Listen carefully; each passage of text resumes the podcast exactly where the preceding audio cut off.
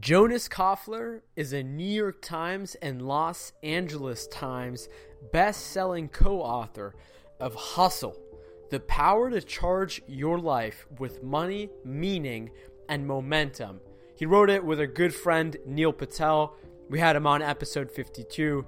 And this book really deals with the counterintuitive truths on personal innovation, psychological insights on growth, success, and also, Jonas is a founding partner of Radical Wellness and co host of the Mental Wellness Summit. He's worked with people like Dave Asprey, who we've had on the show, JJ Virgin, and Dr. Mark Hyman. He's an award winning media producer, writer, and partner at Koffler Pictures, focusing on documentary films and film series. Jonas is a stroke survivor turned yoga practitioner, meditator, and spiritual seeker. Jonas continues to be a leading voice in driving healing and human potential, and his work has impacted the lives of people around the globe. I honestly think this is one of my favorite episodes ever, especially since we go really, really deep with mental health, mental wellness. I don't think this is an episode to miss out on in every single sense of the way. And while you're listening to this, if anything sticks out to you, take a screenshot, put it up on your Instagram story on LinkedIn, and be sure to tag both Jonas and I. Without further ado, episode 194 with Jonas Koffler.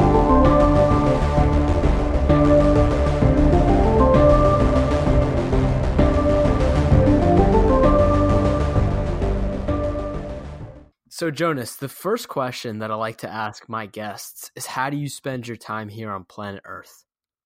Wow. Uh, so, that's a great first question. Uh, and we'll begin in the beginning. So, I think I was born into this world to impact other people's lives and to also be curious. And I think, in terms of spending my time, it's definitely split between those two pieces, right? So, it's impacting others, whether it's influencing or, or helping them improve their lives in some level, uh, or um, the other side of it is just simple exploration, having curiosity, and learning more about the world and about people. I think those are sort of the intertwining things. that makes sense to you.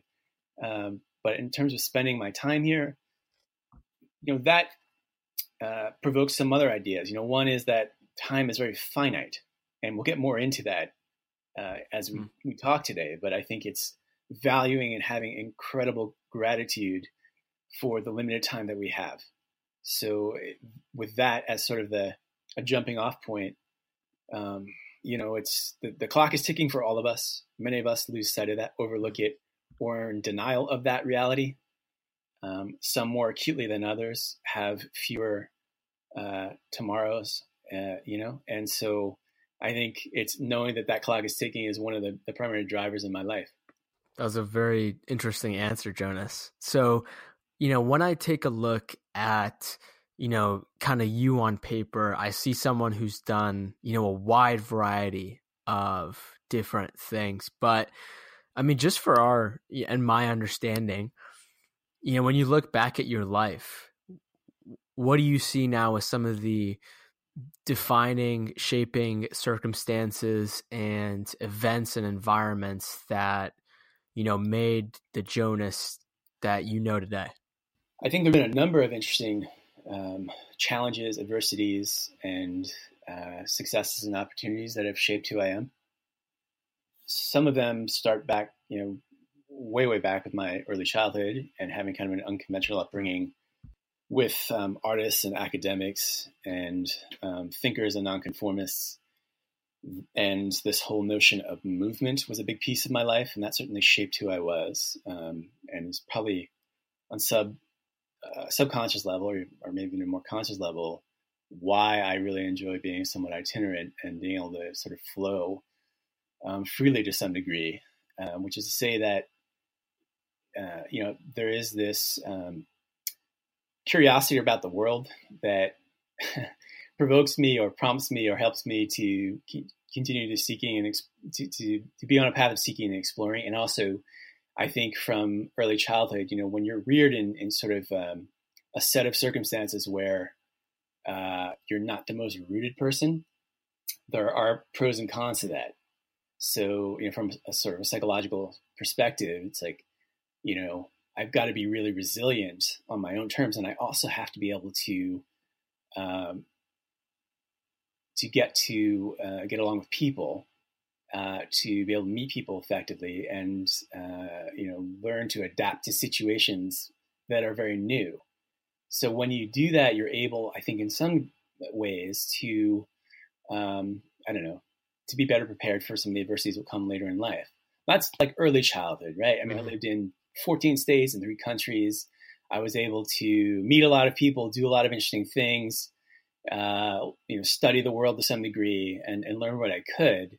Um, and then at the same time, you know, if we flash forward, having some serious health uh, setbacks. So I had a stroke when I was in my, you know, mid 20s, and um, you know, thought everything was over. I was, you know, temporarily blinded. I couldn't articulate my thoughts. I, you know, lost my verbal capacity and abilities.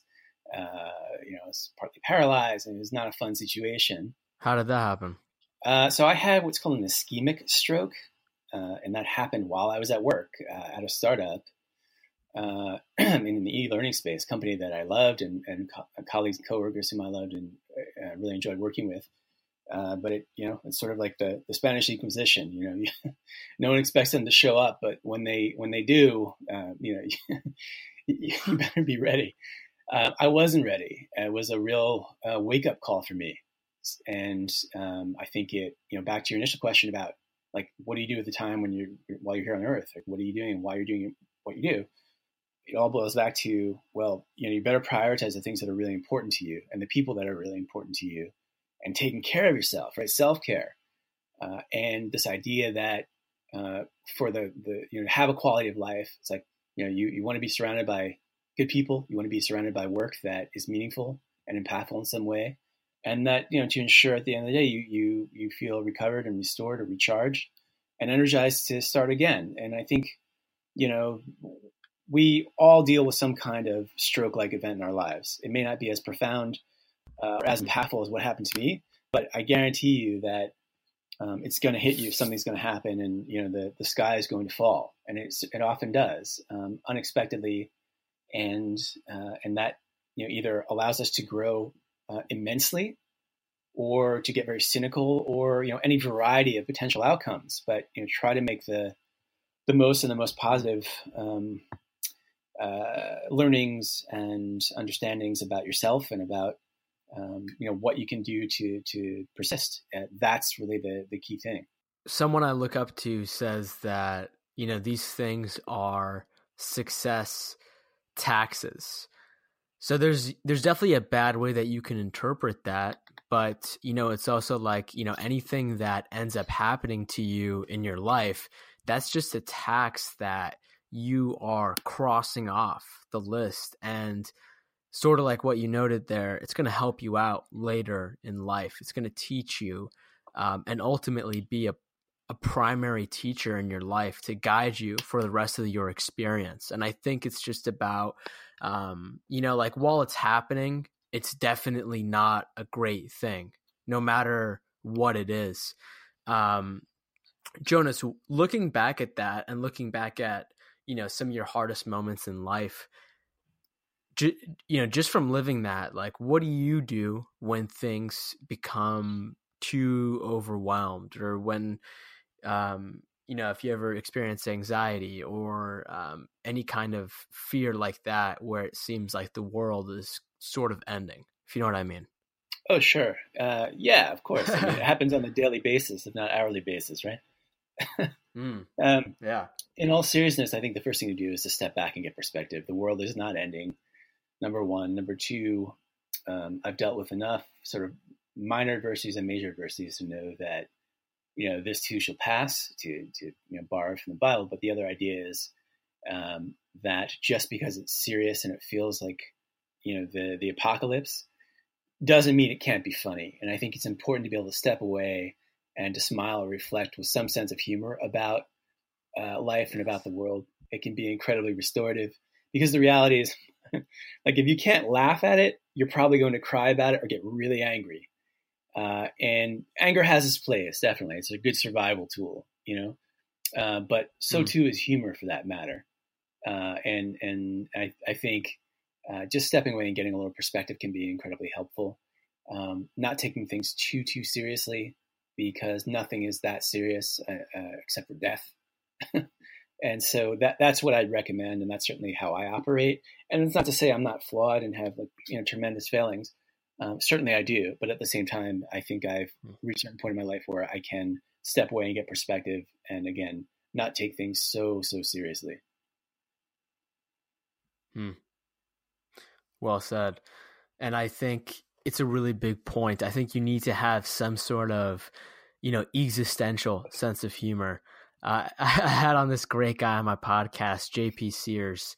Um, he's this comedian. You know, he made all these different viral videos, and we were sort of talking about that. And it really is essential. You know, the the pendulum can certainly swing too far in one direction, but I think you do need this balance of you know laughing every so once in a while, and then balancing it with the fact of, hey, you know, I'm going to die. This isn't going to last forever. I've got to be grateful and enjoy these moments.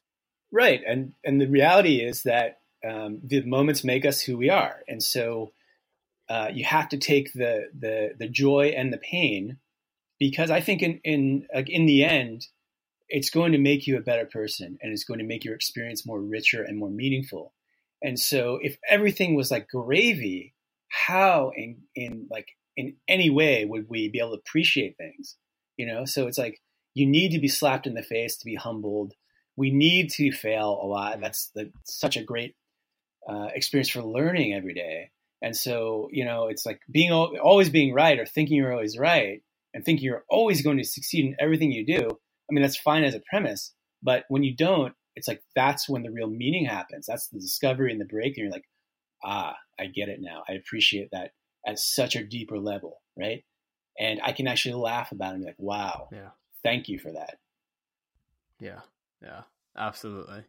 So I had I had Neil Patel on, which you guys uh, are the co-authors of Hustle. So how did how did that get going? Sure. So Neil's just a superhuman freak of nature, uh, incredibly talented guy um, as is my other co-author uh, uh, Patrick Vlaskovits as well. I mean, they're both just solid guys. Um, I think mm. for us, you know, there are a number of things that uh, circumstances that I think came together, um, coincided, and enable us to think about the world we are living in.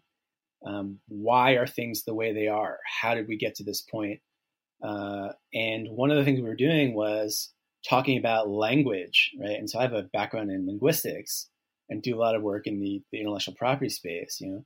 And I think we are sort of ideating around like um, what are some of the underpinnings or undercurrents that uh, that are driving people to, to say what they say, to express themselves in a certain way, right? And so, what are the cues, and what kind of social listening can we do?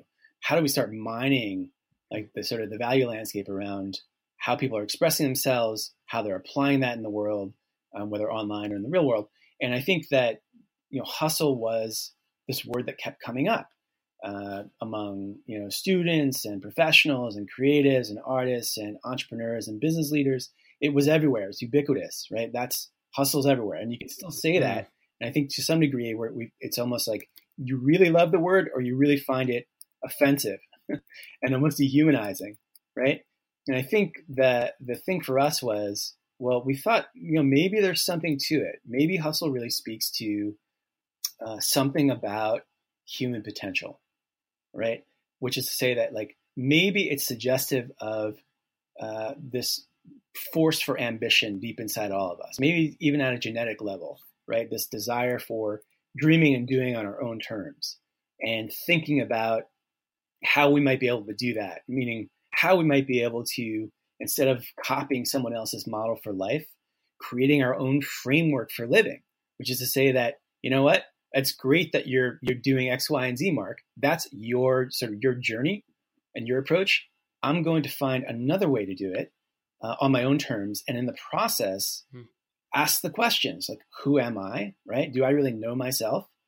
Um, where do I want to go? Like, what's the destination with, with, with what I'm doing? And then how do I get there? These are big, big questions that I, I believe and would argue that not enough of us really ask uh, on a regular basis, whether it's once a year, or once a month, or once a day. That's a tough question, right? But it's such a valuable question. So, um, anyway, that became sort of the, the milieu or framework or background for why we started exploring the term. Uh, and then we started mapping around um, sort of this, the zeitgeisty questions about, you know, again, dreaming and doing and hmm. um, how we might be able to uh, surface like a framework for how people can actually get ahead on their own terms and answer those key questions and looking at um, again ways to achieve some level or layer of creative or personal innovation in their lives. And then uh, you know take agency and be able to move themselves forward in unique ways in the world.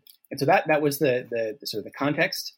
Um, then think more sort of deeply outside of what we were doing is like you know politically it was kind of an interesting time um, we're shifting out of this horrendous, uh, you know, economic uh, recession, and you know, there at the same time, um, there's more innovation happening and more and more venture capital going into startups, and this whole shift to an incredibly wired or digital life that seems to be accelerating every day. So, how do we make sense of all of that? Um, how do we sort of ride the wave to some degree that benefits ourselves and others? And so, all of that's tied to kind of this quest for the why we work, what we what we define as really the meaning layer, um, the you know the the what the earnings that we make or how we build our confidence, which is really around the money layer um, to sustain ourselves, and then this quest for momentum. Uh, momentum ties to energy. Hustle really is an energetic term, right? It's like how do we propel ourselves to get things done and to find more satisfaction in life? So all these things sort of tie into um, the, the pillars of the book and why we did it and, and how we find fulfillment and so forth. Hmm. Yeah. For me, the way that I use the term hustle is just when I'm a hundred percent, you know, running towards my um my vision, my uh my dreams, not necessarily in the you know, kill yourself at work and get stressed out, which is going to lead to this, this, and that. Um, you know, to me, it's just kind of about like having a holistic life and the goals and ambitions that I want to do. And you know, one thing I liked about that is you know those pillars that you that you said you guys broke it up in. It's uh, head, heart, habits, um, and I uh, I really like that. Yeah, because I, I think that it all sort of starts in the heart, right? And and this maps to um, what we call the the three unseen laws. Um, but the mm. heart is like the key piece. It's like emotionally or energetically, um, how do we move forward? And like, you know, many of us, I mean, I would argue that maybe seven in ten of us are unfulfilled on some level, especially when it comes to the work we do. We're doing work that uh, is not necessarily the most appealing.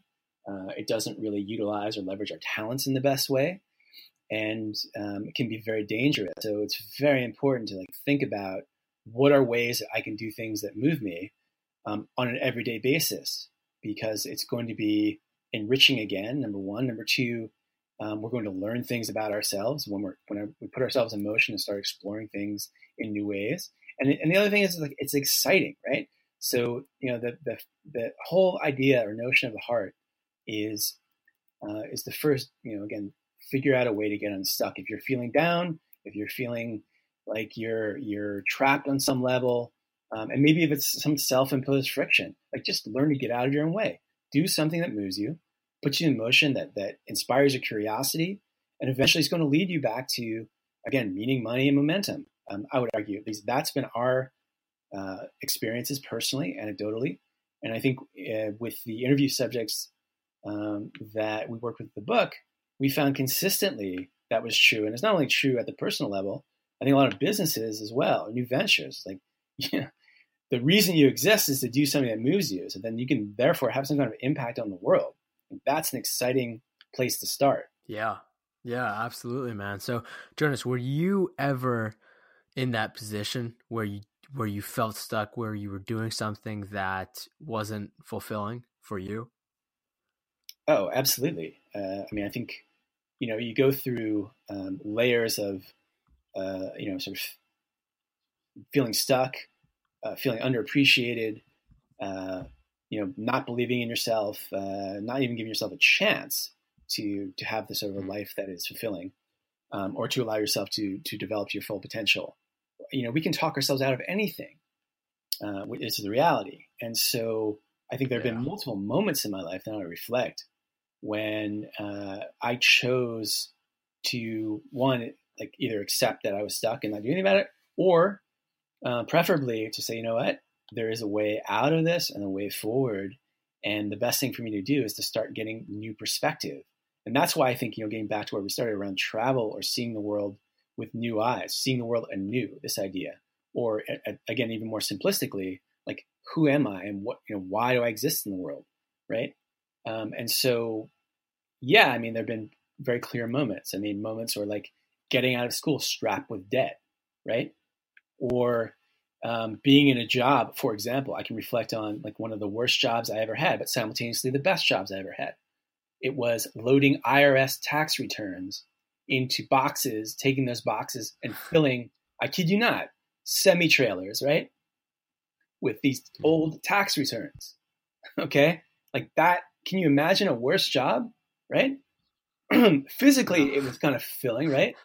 But it was like, I mean, if you mm, think yeah. about like the you know the the the doldrums, like the the horror, like that is not why you exist to live on the world in the world. You know what I'm saying? So I mean, maybe that's an extreme yeah. example, and I've done a lot of weird jobs in my lifetime. Excuse me. Um, that's just like scratching the surface, you know. Uh, so I think I think it's just like you know getting perspective and realizing like there's always an opportunity for for subtle, simple and subtle changes and reinvention if you apply your mind and have like a clear, conscious, psychological, and proactive commitment to like, you know what, I can take very small steps to sort of reorient my reality, and I'm going to do that. You know, you don't have to choose drudgery, you know, or being stuck. You know, for me, when I've been in those same moments, um, you know, instead of, you know, for me, I think, you know, now that I look back at it and those moments, um, whenever those still arise today, um, and it's something sort of fundamental, I sort of use it as a, uh, a stepping stone, as a foundation to kind of dig deeper within myself and kind of go to this next level mentally.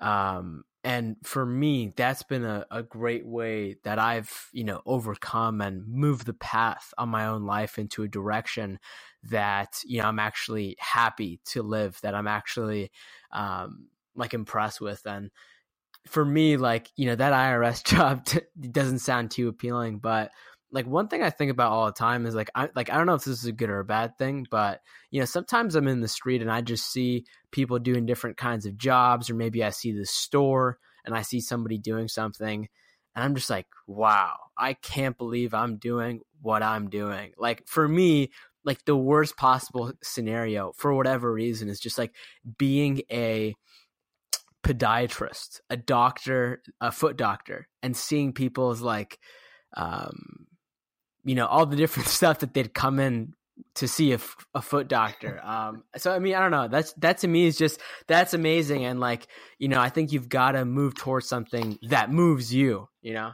no question. I mean, that's the whole point, right? There's this great quote that I'll share with you that you know, in, in doing research for the book, kind of bubbled up and was like, oh man, that's it. Like that that captures it. If you've seen the movie The War Room, uh, it's a documentary about uh, yes. the campaign in '92, uh, and I think it's a Pennebaker movie.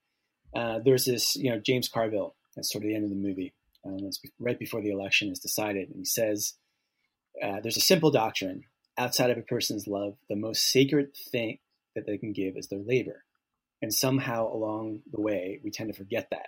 Hmm. Labor is a very precious thing that you have, and anytime you can combine labor with love, you've made a merger right? So this idea that like oftentimes we might choose choose careers or choose paths that we think are right for us at the time. We we and it's okay to make those mistakes because that teaches us making those mistakes teaches us that um, you know what we can be doing other things and to allow ourselves to have that setback and feel that pain again is a really positive thing we relate it to this idea of hormesis in the book, which is to say that you know some small doses of pain can be a good thing. They can propel us forward, um, and typically, the best kind of pain we can have are small doses of risk, right? Small doses of stress. Um, that's often you know, understood like. Mm.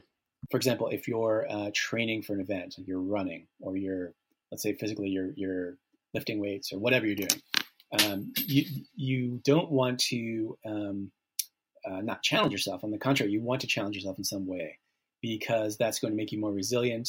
It's going to benefit you in ways that are unseen or unknown to you.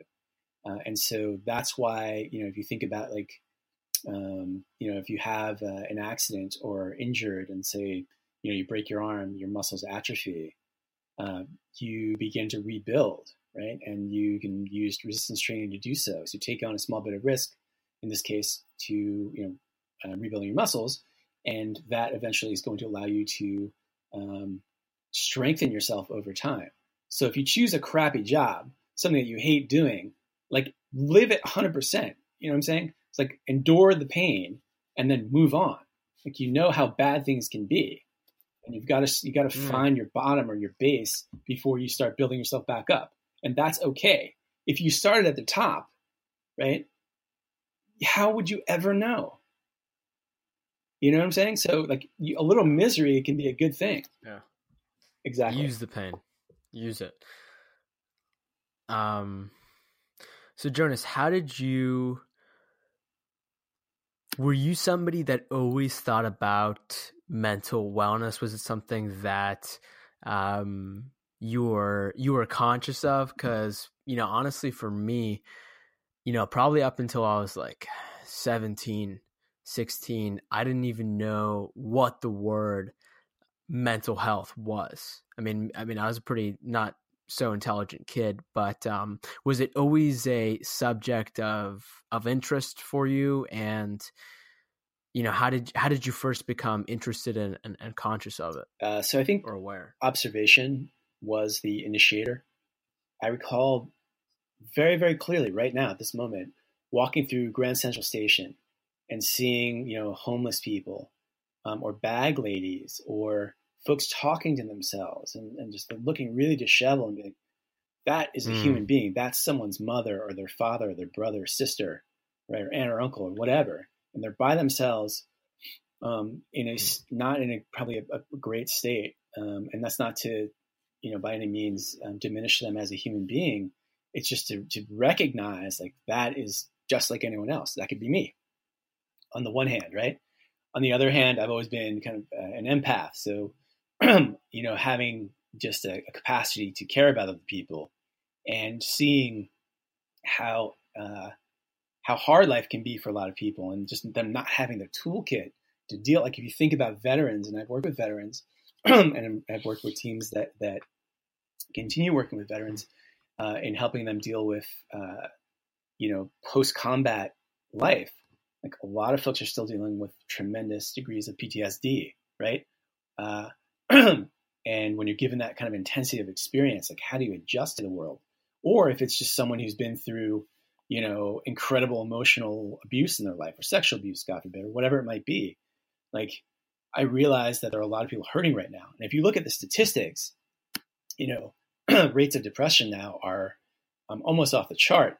Uh, only second, excuse me, second only to I'd say anxiety. But it's like one in five of us on a daily basis has some degree of really uh, uh, profound anxiety, uh, real anxiety, whether it's social anxiety or it's triggered by um, some other experience uh, or our own thoughts for that matter. But fear is a big piece of it. There's huge fear. Fear is so rampant these days terrible thing. Uh, and then depression is pervasive as well. Um, and then if you look at, you know, more recently, like what's going on in terms of prominent like celebrities taking their own lives, it's a horrific thing, right? It's like Bourdain.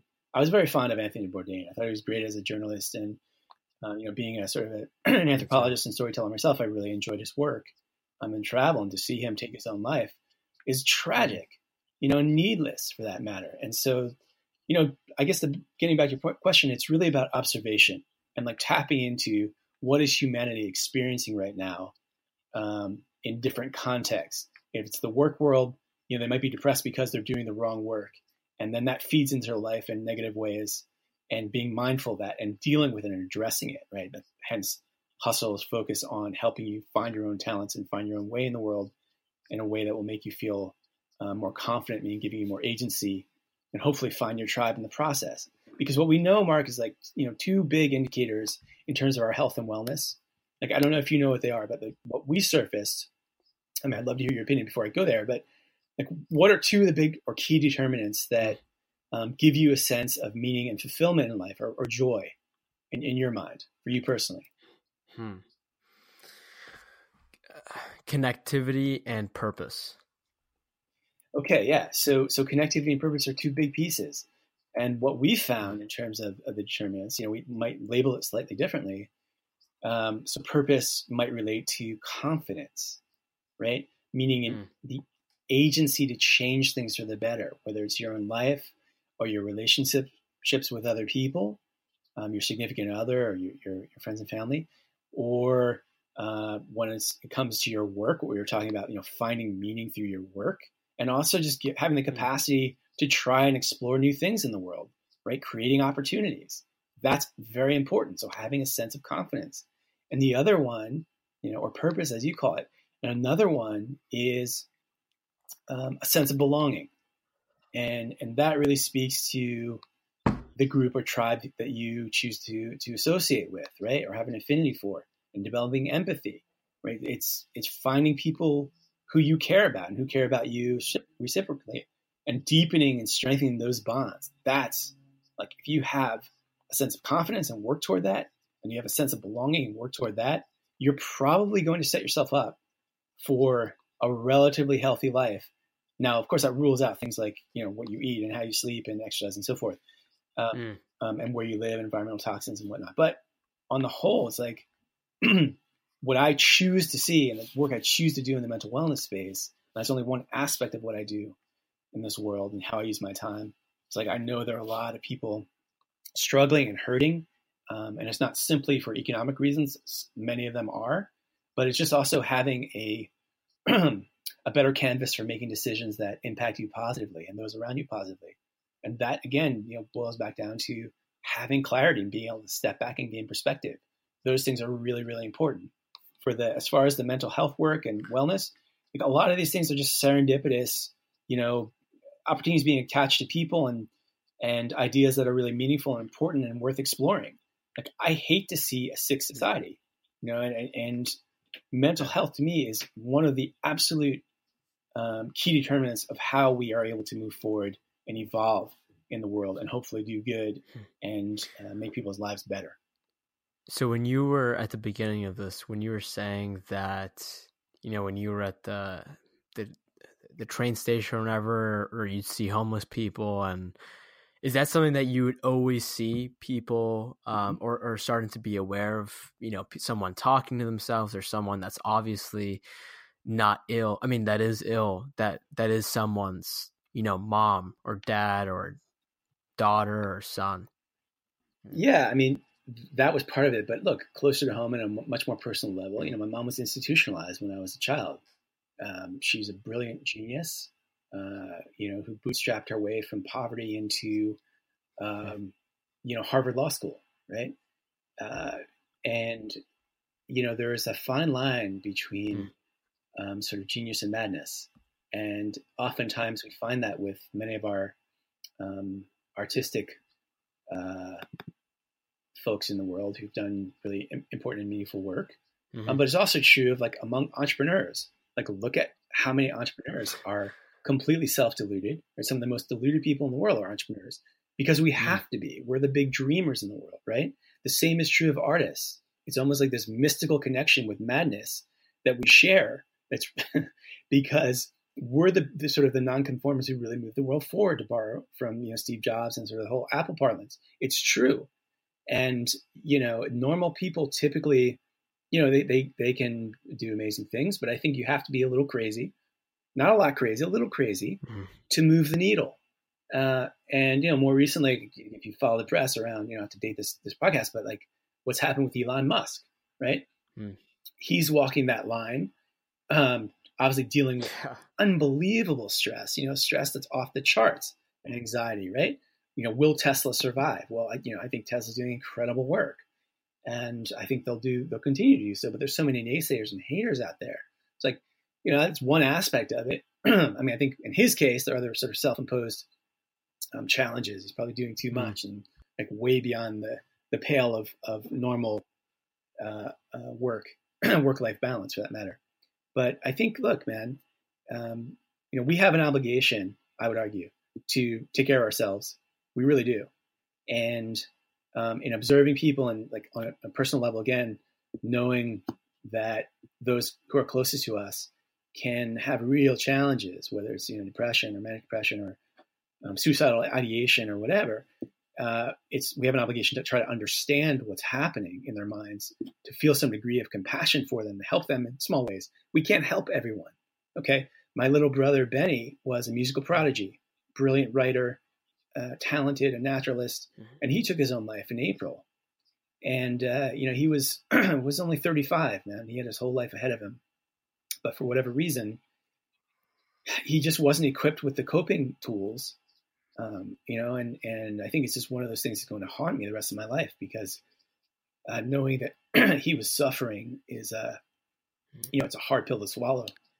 Um, but at the same time, you know, knowing that he's not suffering anymore, and again, back to the point of sometimes you do lose people, uh, gives me some degree of, of solace.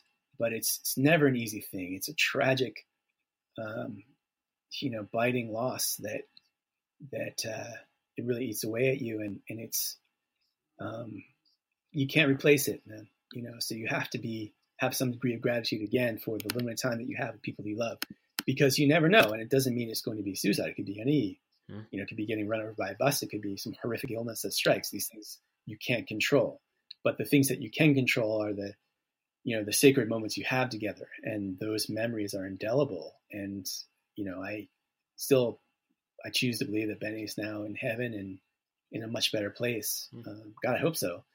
And that again, you know, gives me some degree of comfort. But it's always painful to lose people who are so close Man, to you. Sorry to hear that. Um, Thank you. You know, Jonas, I think, you know, I think that's ultimately, you know, what it comes down to.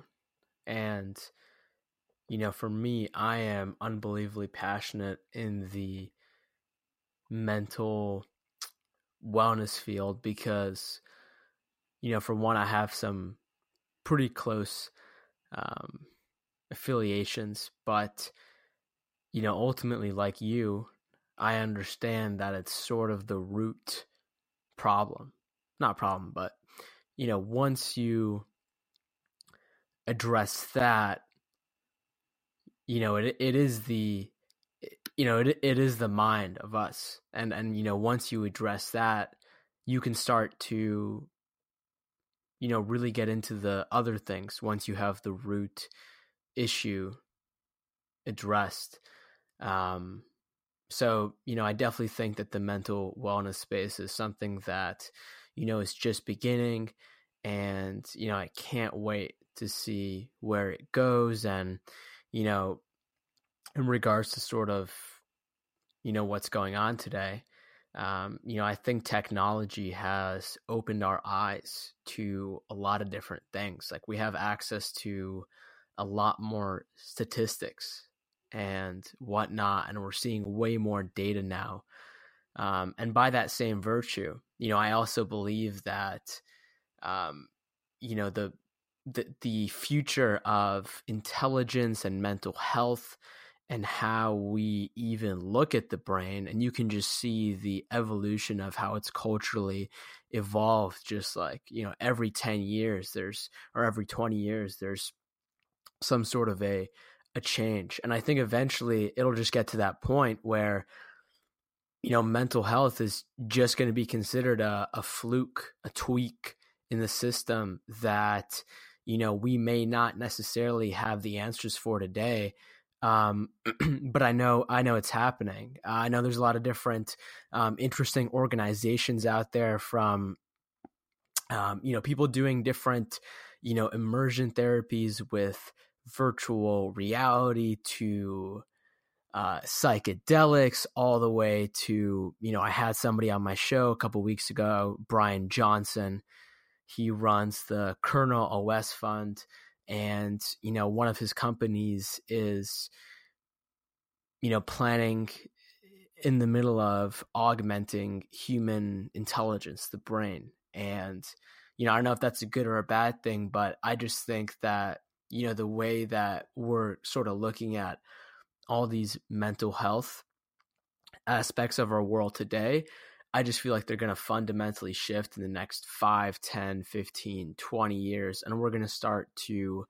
um, really become more aware of this and start to get more solutions. So more people that um, you know can get back to living you know their their fulfilled lives without you know undergoing the pain and the the misery that that comes along with that i mean i don't know man. Look it's a profound question. You know how do we deal with this adequately in such a way that people have the tools and are open or comfortable even broaching the topic? I think for so many families uh, and so many individuals there's such a stigma right? And that's that is a historical legacy that I think we can improve on. Certainly, like my involvement and my partners for that matter, uh, you know, Dr. John Dempster and, and Russ McKenzie, uh, you know, we started the Mental Wellness Summit uh, with starting that question, like how do we broaden the conversation and get back to root cause resolution of symptoms that people are feeling. You know, and we were able to launch, and we're now on four continents with over 100,000 subscribers, and that's great. That's a drop in the bucket you know, when you talk about sort of, you know, archetypes and dealing with meaningful challenges, like, okay, the stigma of mental health. Well, why don't we call it mental wellness to begin with, right? Why don't we move from illness to wellness and from stigma to humanity? Because we're all humans, we all have minds. Not everyone can get their head together perfectly. You know, it's like Jimi Hendrix of all people. You know, he died when he was what 27. There's this great quote he had, which was, "In order to change the world, you have to get your head together first, right?" okay, so if you want to get your head together, well, that's going to take some work. And often for people, it's very painful, depending on what they've been through in their, their arc of life. Um, but the good, the good thing is that there are incredible tools out there that we made giant leaps forward in terms of um, care and healing modalities, uh, or you know, however we have to, you know, whatever we need that will get us to a point where we have more clarity and feel better about the world and ourselves and our place in it. Um, for many people, that's you know commonly a pill. For other people, hmm. it's talk therapy. Um, for others, it's a group therapy. For others, it's getting exercise and spending time in nature every day. Or it might be some combination of you know 20 different healing modalities. And for us, like mental wellness is really about it's using tools that work for you, experimenting in some ways, and finding out you know how to make yourself feel good when you get up in the morning. Like I, I don't know about you, Mark, I wake up with like a smile on my face. My wife tells me that when I'm asleep, she'll look at me and I have this huge grin on my face. Mm. Okay. Which means I'm either having a great dream uh, or like I am genuinely, I have like a joy for life. And then I get up in the morning and that tends to pervade or carry through um, the rest of what I do every day. So there is genuinely a sense of like, yeah, there's a purpose there you know you don't always have the same purpose but you feel you know aligned in such a way that you feel alive you feel vibrant um, you feel like you're you're you matter and that you're having an impact on some level. And that's really a big piece of it. As far as what the future brings god i hope we fix the yeah. problem. I think it's going to take a village. One of the projects i'm working on just so you know in light of benny's death um, it was interesting. I was in a meeting with a drummer and our, now our executive producer who started a, a, the Sims Foundation here in Austin, which is um, a nonprofit dedicated to helping musicians uh, get treatment for you know their their mental health challenges, um, and and it's uh, you know 501c3 501c3 excuse me, and so we were like, well, why don't we do a documentary about it? A few weeks later, Benny took his own life, and then like the urgency hit us, mm. like okay, we we really need to move on this, and so we uh, started this journey of a film called We Care Here. And we've gotten incredible support. We're hoping to move into production um, later this fall. The team is incredible. We have one of the the leads at um, at Vice. If you know Vice, he's one of our uh, DPs on the project, and I'm writing and producing. My brother's directing, and and Don, our our um, executive producers, helping bring the whole team together. And it's just been incredible the level of support. So that you know, to answer your question, is like it's going to take a lot of different people doing a lot of great projects, broadening the conversation, so that yeah, it does become sort of um, second nature. Like, of course, everyone has um, some challenges they, they can deal with, whether it's anxiety, depression, or whatever, addiction, sleep disorders for that matter, di- you know, digital addiction, whatever. Uh, but being honest about it to begin with, and then learning to get like there are there is help for you, so don't isolate. You know, try to to find help and at least talk to other people and try to keep an open mind about it. Hmm. Yeah, very well said, Jonas. So you know, sort of start wrapping up here. What are some of the maybe call it healing, maybe call it coping mechanism, maybe call it um, you know developmental habits that you do to um, you know keep your keep your your heart and your head going. yeah, so well, you know, I, I, think this is very idiosyncratic and subjective for me. It's um, you know, one trying to get out of my own way. Right? And mm-hmm. so I think it's like looking at life every day as this blank, infinite canvas for possibility number one. Within that canvas, guess what, Mark? There are other people. Mm. And so you want to spend time with people who are supportive, uh, who help kind of feed your, your energy or meaning. And, um, and I think, uh, you know, beyond that, it's just developing rituals. So part of the ritual is like I do a lot of walking, whether I'm in New York or LA or Austin or Mexico City. Um, I'm constantly on the move. And I do that because I'm able to observe the world and feel like I'm really part of it. I'm not isolated in any way. Mm. That's really important to me. Okay. Talking to people who are important to you in your own life, like making sure that you know you know you're not alone. That's a big piece of it. Spending time in nature. And there's a great thing called the Nature Fix, a great book actually. I recommend. And you know, scientifically, you know, knowing that you need to like disconnect from your devices, mm. you know, and we all are probably too reliant on our devices these days, especially those who are ambitious like us like it's okay to turn it off and to step away. It's actually very important. Hmm. Um, and so I, I argue that that's that's a big piece of it. And then feeling really connected, you know, as we talked about, like finding your tribe, finding a sense of belonging, taking a lot of risks. They don't have to be massive risks, small risks every day. Again, that's where the learning and discovery comes in. So all of these things are important.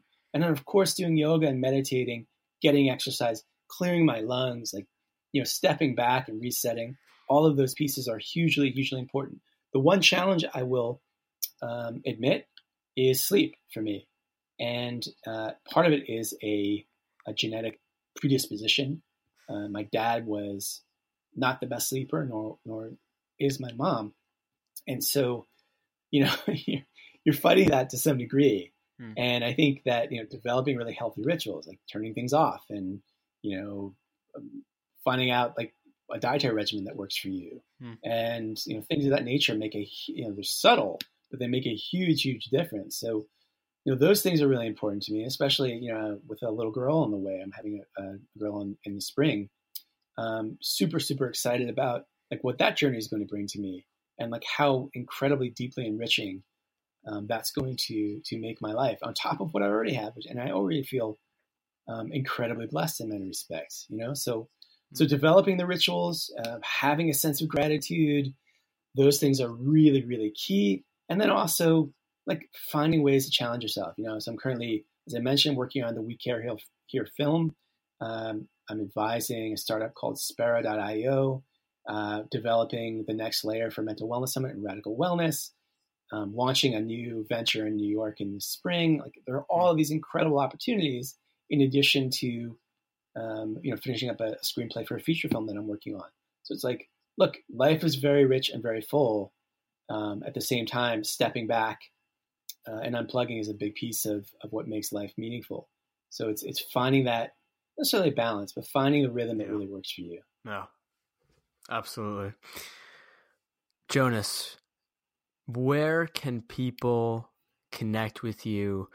Um, you know, if they want to learn more about yourself. Sure. Uh, the best thing to do is to actually that's a great question. There's so many ways to, to answer this, but I think um, in like you know, in the social world, tweeting is always great. I'm, I'm very responsive on the DM uh, end of things. Mm. That's one. I'm not super active on Facebook. Uh, and that, like there's a whole other conversation about social media versus anti-social media. we we can put that off for another conversation another time. But uh, certainly Twitter is an easy way to do it. Um, and I think just you know jonaskoffler.com. Uh, you can also um, you know see my projects at koffapictures.com um, or visit me at any of my ventures. As I mentioned, so Spera.io is um, driving the, the, freedom economy for for you know solopreneurs and freelancers and so forth. We're doing some great work there. Um, you know, Mental Wellness Summit is a good way to uh, find out about some of the work that we've done in trying to help people deal with uh, emotional, emotional and, and, mental well-being. And um, beyond that, you know, I'm out speaking quite often, Mark. So I'm doing a big talk uh, coming up at the end of the month here in New York, and then another one at Fest Forums in Santa nice. Santa Barbara um, next month. So look, you know, I'm, I'm out and about. Uh, you'll probably run into me at the coffee shop wherever you are. Uh, I might be there. And uh, if if not, um, read Hustle. You'll get to to sort of um, know who I am and what I care about, and, and the same is true for Neil and, and Patrick, because we think it's uh, it's an exciting time to be alive, and at the same time, um, there's still a lot of people in pain. So whatever I can do to help uh, mm-hmm. your listeners, I'm happy to do. That's amazing, man. Jonas, the final thing that I like to do with my guests is have them leave the audience with a self inquisitive question. I know that those cognitive tools have been major for me, and I'd really appreciate it. Feel off my audience a question. One big, big question is um, who am I? Right? And it's existential. Hmm. And I think getting up every day and asking yourself, who am I? And if you can answer it in a way that gives you a sense of meaning and a sense of clarity, then um, then I think it was going to add tremendous value and import to your life. And you know, this stems from look at sort of the classics, the um, the the forecourt at the Temple of, of Apollo at Delphi in Greece had that question, right? Like, who am I, right? And and the whole idea, like, to know thyself, as Thales said, that is the most difficult. To know thyself, that is the most difficult. So ask yourself the question, who am I? I love it. It's one of my favorite questions. Jonas, Jonas, thank you so much for coming on, man. That went much better than I expected to be to be totally honest with you. And I hope everyone out there had as much um, you know, enjoyment listening to this as much as I did. Jonas, you're without a doubt a human 2.0, my friend, and someone to watch for many years to come. And uh, I hope you had a fantastic time listening to this. This has been your host, Mark Metry.